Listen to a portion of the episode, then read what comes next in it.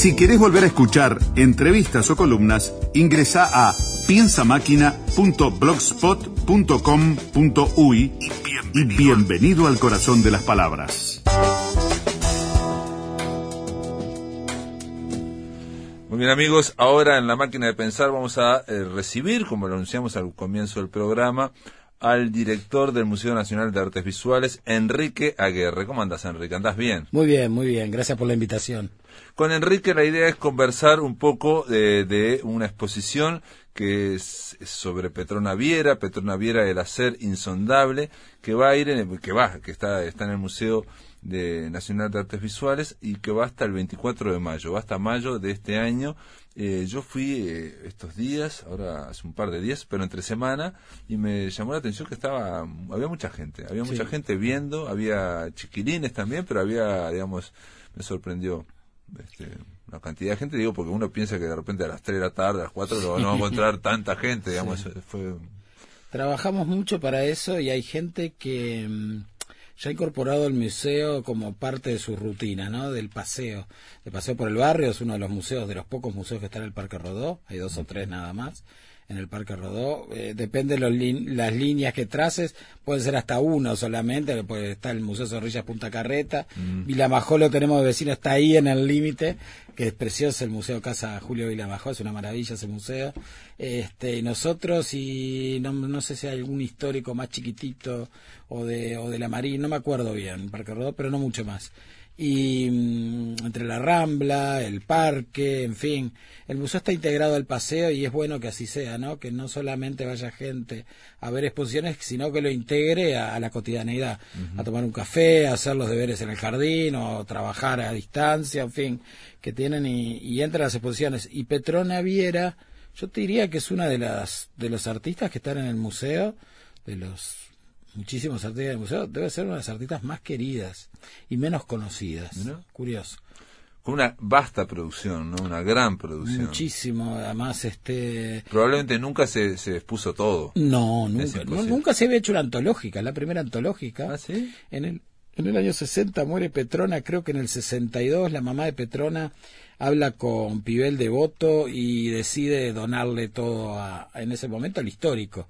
Luego en el histórico, entre el histórico y el Bellas Artes determinaban qué obra tenía mayor valor histórico sobre artístico o al revés, incluso según los formatos, grandes formatos de cuadros históricos iban para el histórico, pequeños formatos venían para, para el Bellas Artes, después artes plásticas y actualmente artes visuales, ¿no?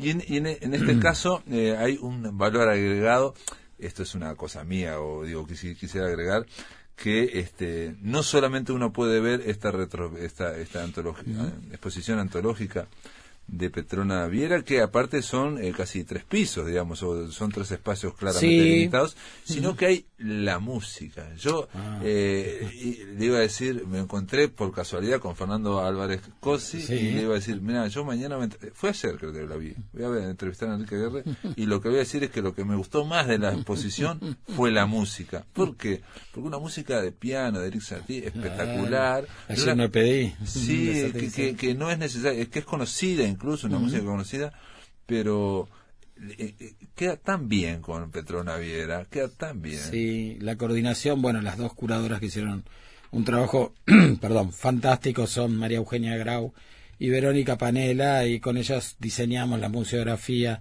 como tú decís, la sala 1 del planta baja, todo el anillo, digamos, de la sala 4 y, el, y la sala 3 que está al costado del anillo, este, con, con, determinadas particularidades cada una de las salas, pero la 1, que tiene una gran línea de tiempo, donde está la peripecia biográfica y, digamos histórica del Uruguay. Y de ella misma no de, su vida claro y catálogos y algunas obras incluso ¿no?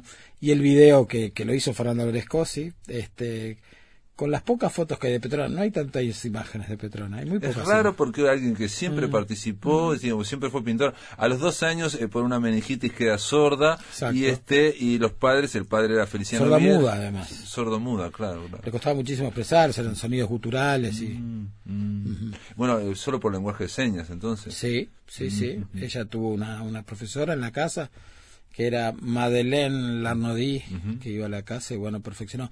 Eh, cuando habla Matilde Bocage, la, la sobrina nieta eh, de la tía Lala, este, sin embargo decía que se podían comunicar muy bien, muy fluidamente, porque estaba acostumbrada desde...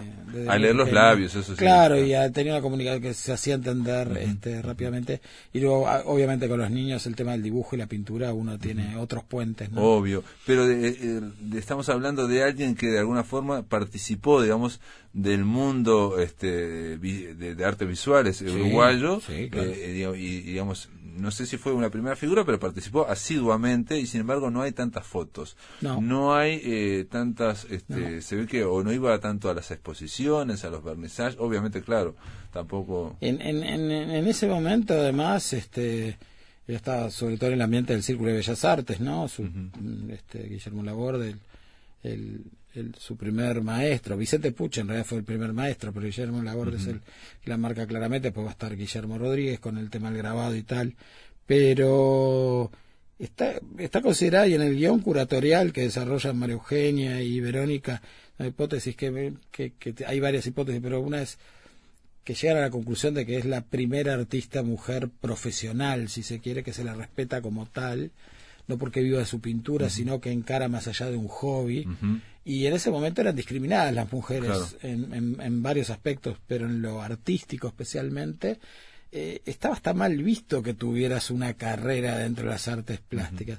Y esa, ese, ese, e, esa discriminación, esa marginación, este, la, la, ejercían todos los colegas hombres, este, porque les parecía natural, incluso estaba naturalizado. Claro, estaba naturalizado, incluso ocurre eh, que mm, en un salón le dan el premio a ella, pero compartido con dos otros pintores que aparece, eh, digo, uno es un escultor y otro es un autorretrato, aparece ahí en la revista y uno ve y, digamos, eh, la gran pintura que presentó ella, que era composición, eh, una, una, gran pintura del arte uruguayo, ¿no? O sea, ¿no? Estamos hablando de una, de, por las dimensiones, por la ambición, todo. Dos metros y medio, o un poco más, mm. dos cincuenta por dos cincuenta. Y ella devuelve el premio. Genial. sí, hay este, los artistas profundamente convencidos de su vocación, en realidad toman las peripecias que le toca vivir como algo secundario. Eso pasa con Turner, con Bacon. El triunfo comercial es algo, además es muy contemporáneo, ¿no? Este, de hecho, todos los grandes artistas como Cuño o, Sáez o Barradas, eh, Torres es distinto, pero ellos viven de los premios del Estado, de las becas, de algún encargo, pero tampoco podemos decir que hay un medio que, que logre sostener a los artistas. De ahí es aquella gran pelea entre Figari y, y Valle Ordóñez, cuando Valle Ordóñez vuelve, dice, vamos a crear a fines del siglo XIX, vamos a crear una, una escuela de bellas artes, y Figari dice, no, no, una escuela de oficios, de artes y oficios en todo caso, porque ¿qué van a hacer los artistas? Se van a morir de hambre y van a terminar colgados de las farolas de la Plaza Independencia, le dice Figari. Cosa que no le gustó mucho a Valle Ordóñez, que no era muy susceptible a que le llevaran la contra.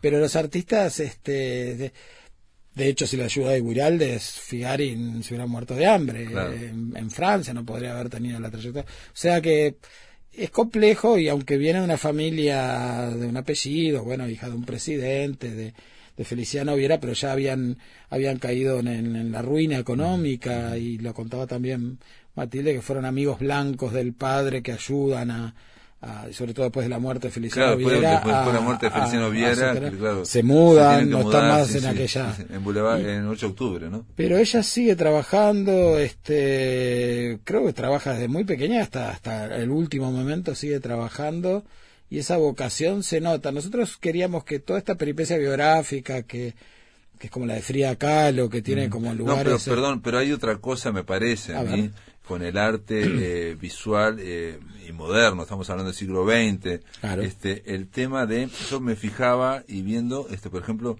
casi todas o muchas obras son sin título, muchas obras. O cuando le pone el título es niños jugando a la escondida, que es lo que están haciendo, ¿no? O niños jugando a la pelota, ¿no? O este, en la playa, ¿no? Entonces, ¿qué pasa? Eh, algo que el arte a fines del siglo XX, principios del siglo XXI, tiene que es, generar, los artistas tienen que generar un discurso en torno a su obra, ¿no? Y en el mm. caso de ella, no es que no, no tuviera imaginación para poner títulos, mm. no tenía forma de hacer entrevistas, ah, bueno, podía escribirla, ¿no? Pero de, Mm. de poder conformar un discurso, digamos. Entonces no tiene un discurso. Frida Kahlo, por ejemplo, claramente tiene un discurso Sí, eh, que Una une vida y obra y política en torno a, a su obra. Sí, quizás, bueno, hay, hay obras que nosotros entendremos como obras, pero en su momento también hay muchos trabajos preparatorios o bocetos o y volvemos al punto, este, cuidado porque Rafael Barrada jugaba con su hermana, con Carmen Barradas, que era una compositora fantástica, este, que Carmen inventaba palabras para las obras de Rafael y Rafael para las composiciones de Carmen. Eh, hay artistas que, que, que, sobre todo en el taller Torres, hay varios sin títulos de naturaleza muerta o paisaje. Ah, pues sí, no general, ponerle títulos. Sí, no, sí, sí, no sí. ponen ahí el punto, ¿no? Es, es opcional. Hay nos complica mucho en el museo los sin títulos. Muchas veces Y- le, digamos, el propio Ah. museo o alguien le pone un título, usamos, ¿no? Ese- sí, sí. usamos la parte de atrás, hay muchas anotaciones en la parte de atrás de las obras, de, en el reverso de los cartones y de las telas de Petrona, y ahí aseguramos, pero este Sí, por hay una- artistas una que no, no usan el, el- Ahora vamos a exponer a Andrea Phil, que es una artista contemporánea, y ella eh, no usa títulos para las obras. Y va a mostrar 35 piezas que creo que ninguna tiene título. Pero también ahí siempre hay un discurso, digamos, eh, a veces del curador, pero a veces del propio artista en torno a, sobre todo ahora, ¿no? Me Sí. parece, ¿no? Ah, tú decís como una producción, sobre todo en el arte conceptual, que necesitas Eh, un sin discurso. duda, en el arte conceptual, sí. sin duda, son grandes escritores, Sí. aparte de artistas visuales, digamos, eso es claramente. Igual necesitas un, un buen paratexto, por ejemplo, para la fiebre amarilla. o para las meninas de Velázquez tenés que explicitar cosas que si no conoces las características históricas te perdés. Claro, pero te quiero decir que, Este- que mm, eh, eh, una característica del arte moderno es esa discursividad en torno a la obra y que muchos artistas la tienen, la tuvieron, digamos, ¿no? Mm. Que usaban, o sí. Picasso, incluso aunque sea, digamos, anárquica, digamos así, Sí. digamos, no. Sí, es una opción. es En una el caso de opción. Petrona, no. No, Eh, eh, no. Lo que hay es la obra que está mostrando a mujeres de su tiempo, de las mujeres y niños de su tiempo, y sobre todo a las mujeres con una, una cuestión muy moderna. Hay un artículo de. Nelson Di Maggio que lo leí, que me pareció es muy bueno, porque no habla de esta exposición que estamos comentando. Lo que habla es del Uruguay de los años 20, cómo ese Uruguay se había modernizado. A extremos increíbles, cómo las mujeres habían salido a la calle, habían eh, tomado oficio, había, ir a la playa, el tema de hasta de los desnudos, y todo eso Petrona, eh, más allá que lo, lo- lo representa, lo refleja y lo eh, convierte en una expresión de sí misma. Sí, transgrede, pero eh, hay, hay que esperar, ya estamos terminando el catálogo de Petrona, va a estar supongo para el primer día de abril. El texto de, de Verónica, de María Eugenia, es fantástico y también hace esa, esa contextualización histórica, pero transgrede también, ¿no? La, la serie de desnudos que hay, Sí. que nunca se había mostrado, es labor del que la, impulsa a, a incursionar al desnudo, e iban a la casa los modelos, ¿no? Las modelos, este, a trabajar y la madre Petrona, que era una familia tradicional, no tenía inconveniente, entendía este, eh, la parte artística, creo que desde los primeros tiempos la familia entendió, el padre sobre todo la protegió y protegió esa manera de expresarse y Claro. de ser con una voluntad muy temprana. Es verdad, eh, también a veces tenemos una idea un poco pacata de las libertades que tomaban las mujeres, Eh, leyendo cartas de, de- de Amalia Nieto, por ejemplo, que se iban en las cachilas a bañarse desnudas en los pozos azules Claro. y escuchaban música y foxtrot y no sé qué. Y ya- ya. hay que tener cuidado también porque está, en el caso de Petrona iba muchas veces acompañado de su hermana de, de lucha, pero también este se van a un ranchito que estaba en ¿cómo se llamaba? No me acuerdo cómo se llamaba, si se llamaba Las Flores pero de Rocha, no me acuerdo cómo se llamaba. Un bañadero y era un ranchito y tú ves las playas, y claro, te imaginas la familia, pero estaban en ranchitos, Sí, sí, hablando de los años 30. Ujú, ujú. Por ejemplo, una cosa, del 20, 30. una cosa que llama la atención es que todas, casi todas las mujeres que ella pinta, que pinta muchísimo, o dibuja, o hacen grabados en silografías, este, son eh, de pelito corto, el pelito corto, digamos, ¿no? A garzón, ¿no? El corte de ese garzón, eh, lo cual le da un aire de modernidad en su Sí, momento claro. y por otro lado le da como que las deja en una cápsula del tiempo de ese momento, ¿no? Sí. Este, y entonces es el Uruguay que de alguna forma, bueno, eh, después del vallismo, ¿no? De Valle de Ordóñez, dio Mm. un salto eh, en todo el continente. Y eso es lo que refleja alguna parte. Vamos a hacer una pausa, Enrique, ¿me aguantás un momento? ¿Cómo no? Amigos, después de la pausa seguimos aquí conversando con Enrique Aguerre, director del Museo Nacional de Artes Visuales. En el aire de Radio Uruguay, La Máquina de Pensar.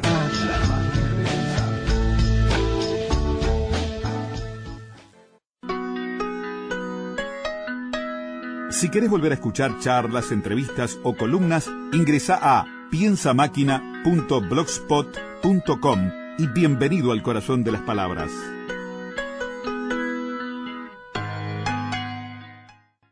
Amigos, continuamos en la máquina de pensar conversando con Enrique Aguerre, director del Museo Nacional de Artes Visuales, en torno a la exposición Petrona Viera, el hacer insondable que va en este museo hasta el 24 de mayo, va hasta mayo, de, o sea que pu- hay tiempo, pero no hagan la típica uruguaya de ir hasta el final, porque realmente es una exposición que vale mucho la pena. Lo vi, por ejemplo, a Wilfredo Penco, estaba viendo ahí y me dijo, le- le- me, me mencionó un par de bocetos que estaban eh, hechos a lápiz o a grafito so- sobre papeles amarillos y él me dijo que tenía uno, ¿no? Eh. Porque estaba en Cruz del Sur o no sé qué en una revista, ¿no?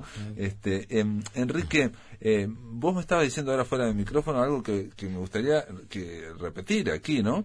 Eh, el Museo Nacional de Artes Visuales tiene casi 7.000 obras. Sí, 6.800 y pico debemos andar ahí actualmente. Habría que fijarse la base de datos. Y, y Petrona tiene mil y una obra de verdad. O sea que una de cada seis obras, una de cada siete es de Petrona. Para comparar en el volumen. Es la artista mejor representada en la colección. Una producción impresionante, Sí, ¿no? O sea, es sí. alguien que se dedicó realmente a, a producir y, y no uno, tampoco se le imagina, bueno, por, por sobre su discapacidad, tal vez, ¿no? Haciendo lo que es normal también, que es hacer lobby entre los artistas, conocerse, en fin, yo no sé si, si ella lo haría. No, no, no, era otro tiempo y era, aunque tenía un vínculo muy, muy, muy cercano con la cultura de, su tiempo, con los visitantes. Hay un libro de visitas fantástica donde hay firma de Federico García Lorca, de Rubinstein, Stravinsky, en fin, es una maravilla que iban a la casa y bueno, frecuentaban este tertulias, pero eh, en el caso de, de Petrona, para serte franco, te diría que recién estamos aprendiendo de Petrona muchas cosas que nunca se dijeron, nunca se escribieron y, nu- y nunca se reparó. Por eso digo, la, la curaduría de María Eugenia y Verónica es realmente muy buena, sus hipótesis son tan fuertes que incluso van a servir para otros proyectos. Vos me decías que, que nunca se había hecho una exposición antológica de alguien que realmente tiene muchísimas, eh, muchísima obra, digamos, ¿no? No, Tanta no, obra, no, no, nunca se hizo y además, este, fíjate que son 124 obras que están expuestas. Este, no necesitamos pedir ninguna para hacer esta exposición. Podríamos saber, pero la idea era trabajar con el acervo para dos cosas, para darle relieve a lo que se tiene y para que todos los ciudadanos conozcan lo que se tiene y no se vuelva a olvidar ni a soslayar. Es imposible relegar a, a Petrona después de esta exposición y el libro que vamos a sacar es imposible. Hay que tenerla en cuenta en el lugar que está. Y queríamos a la Petrona artista presente, no solo la hija del presidente, discapacitada muy joven, toda esa, toda esa historia, toda esa- que no pesara sobre que es una gran artista Claro, con una obra claro, fuerte que se para por sí mismo, que no conozcas la prioridad, te enfrentas a una obra de Petrona y pasan cosas, se hace un paisaje, un desnudo, un retrato, eso es lo que se quería hacer y yo creo que se logró. Hay un detalle también que yo te comentaba eh, que, eh, digo, más allá de, de, de los cuadros de Petrona, que, digamos, está el planismo, digamos, eh, digamos que está muy vinculada Sí. a, lo- a la idea que tenemos todos de Petrona Viera. Claro. Mm. Uno pone en Google o pone eh, buscar imágenes y aparecen todos estos cuadros que son, bueno, digamos, de mujeres, con el, el corta la garzón, algunos de niños y muchos paisajes y todo con el estilo, digamos, o con, eh, la- eh, sí, el estilo planista. Pero lo que uno descubre yendo a la exposición es, por ejemplo, que en grabados, en silografías, hay este, una gran producción Sí. que está impresionante. Sí. Y, y es otra cosa. Por ¿no? supuesto, ella- luego del fallecimiento de la Borde, ella toma como maestro Guillermo Rodríguez, con el cual desarrolla toda la, la técnica del grabado. Es más, abandona el color, después lo va a incorporar en algunas experiencias y solamente al final de la vida lo va a recuperar con las naturalezas muertas, los bodegones que están en la pared del fondo chiquito Sí. de la pared azul, Sí, sí, sí, que redondea. Hay varias formas de comenzar la peripecia artística de Petrona y, de seleccionar. Esta es una propuesta que no desecha las otras.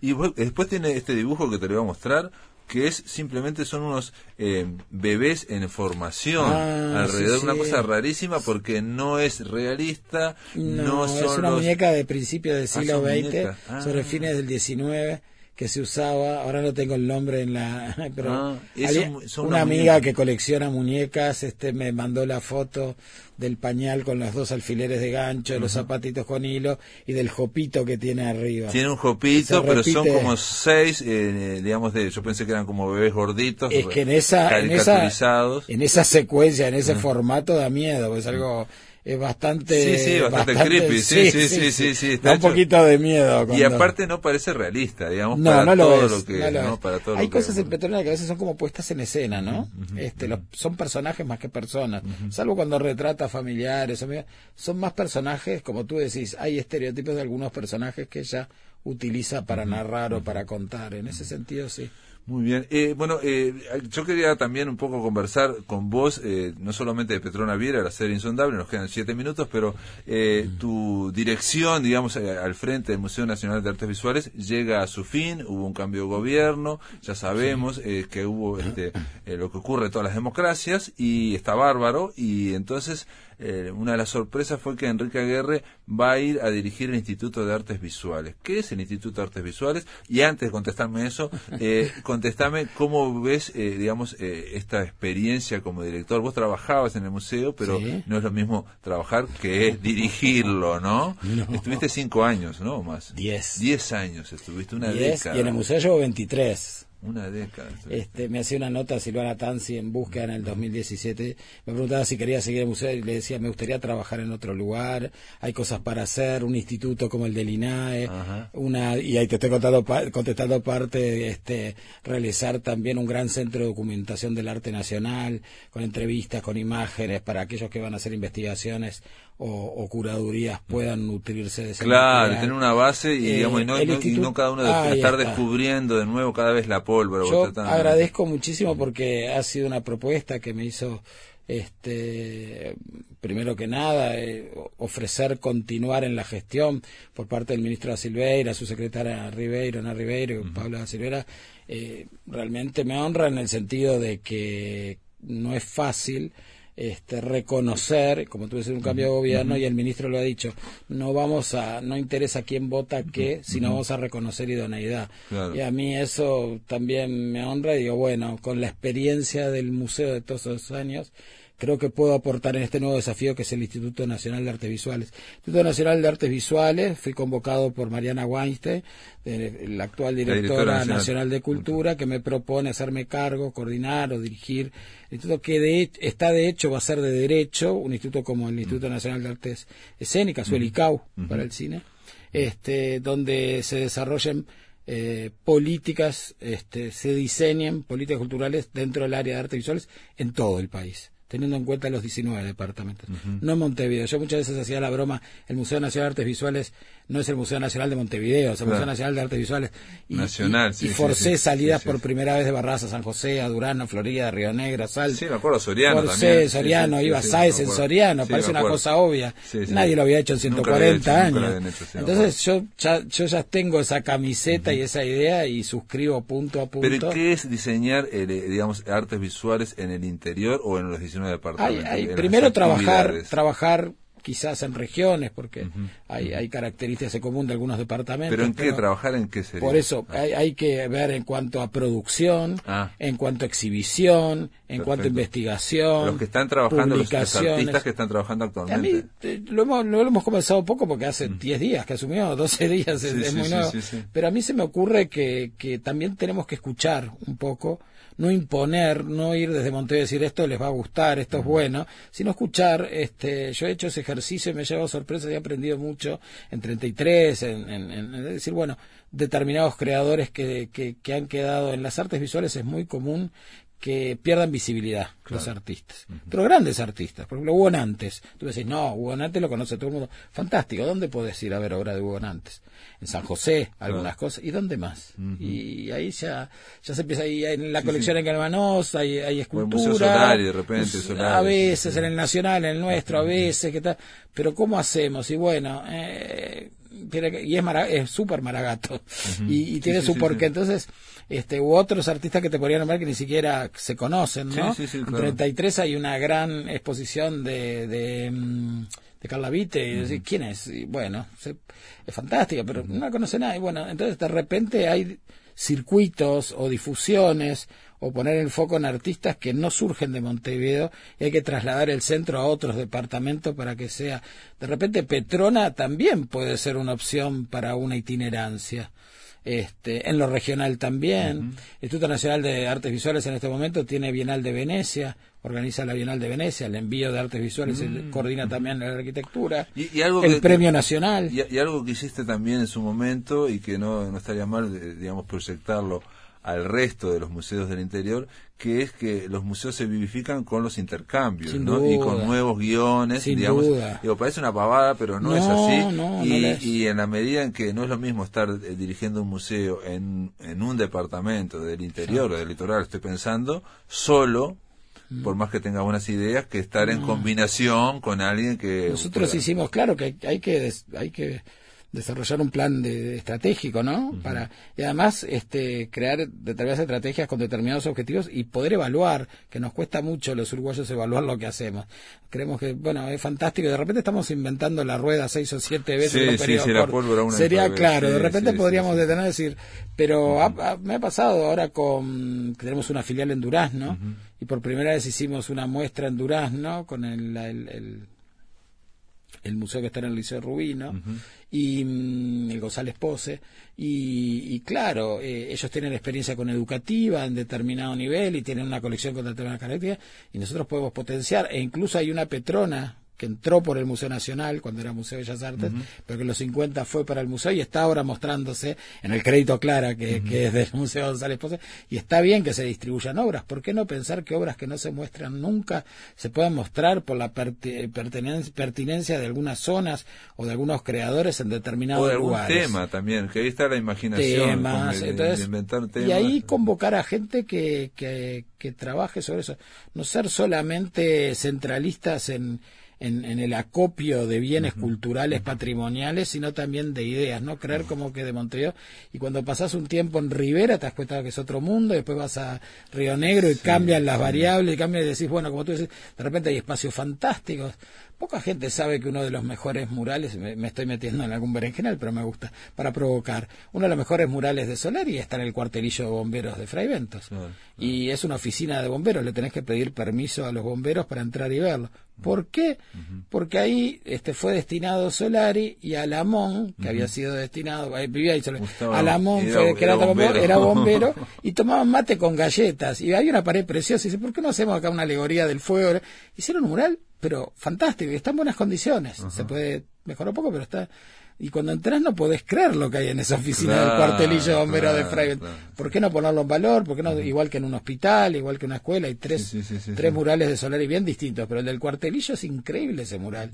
y, tenés que pedir permiso a los bomberos porque es una oficina interna. Bueno, de alguna forma, eh, digamos, el hecho de que te hayan designado como director del Instituto de Artes eh, Visuales eh, es de alguna forma una una, digamos, un, un reconocimiento a esa labor de esos 10 años y está bien que los, está bueno que los uruguayos, porque el Uruguay se construye entre todos, este, vayan reconociendo lo que se va avanzando. Hay que decir que, eh, digo, obviamente todo gobierno necesita, y ahora me estoy metiendo en política, pero no es política en realidad, en cualquier país del mundo, todo gobierno requiere los primeros 90 días de gracia, siempre o los 100 días que primero, no sé qué, no sé cuánto. Con el tema de las redes sociales estamos como, eh, le damos como 9 horas y a las 9 horas estamos, ¿no? O 9 días y estamos como enloquecidos. Se incendian rápidamente las praderas. o a los nueve minutos, no sé qué, no sé cuánto, dice, y habría que esperar 90 días, que es lo que pasa. Y lo que yo me gustaría decir un poco para terminar, es que en la en, cultura se está generando con Valentín Trujillo en la Biblioteca Nacional, con Álvaro Ochain en Instituto de Artes Escénicas, con vos, Instituto de Artes Visuales, es digamos un buen equipo y lo que es importante es que bueno que continúen todas las, las líneas porque hay un florecimiento de la cultura uruguaya en estos últimos 10, 15 años, por lo menos yo lo veo en la literatura claramente, ha habido un gran desarrollo y está bueno que continúe todo, digamos lo bueno, digamos que hay que fortalecerlo, ¿no? Sí, y, si, tengo una segundita nada más, pero yo ya llevaba realizadas 182 exposiciones organizadas en estos nueve años y medio, más de 100 catálogos, hicimos una mini biblioteca de arte nacional, no tan mini, son más de 100 volúmenes de todo tipo, sobre todo con artistas nacionales, y los nuevos desafíos se impulsan y está bárbaro también que aprendamos a tener alternancia en el poder todos de mi generación decían, ¿por qué tantos años fulano? ¿Por qué tantos años? ¿Por qué no? bueno, preparar gente, formar, que también es un gran desafío del instituto. Restauradores, curadores y, rotación, hace barba. No, te queremos ahí, te, basta, no es un castigo bíblico. Alguien decía, 40 años en un lugar, por favor. Espectáculo. Bueno, nosotros, eh, Enrique, gracias por estar en la máquina de pensar.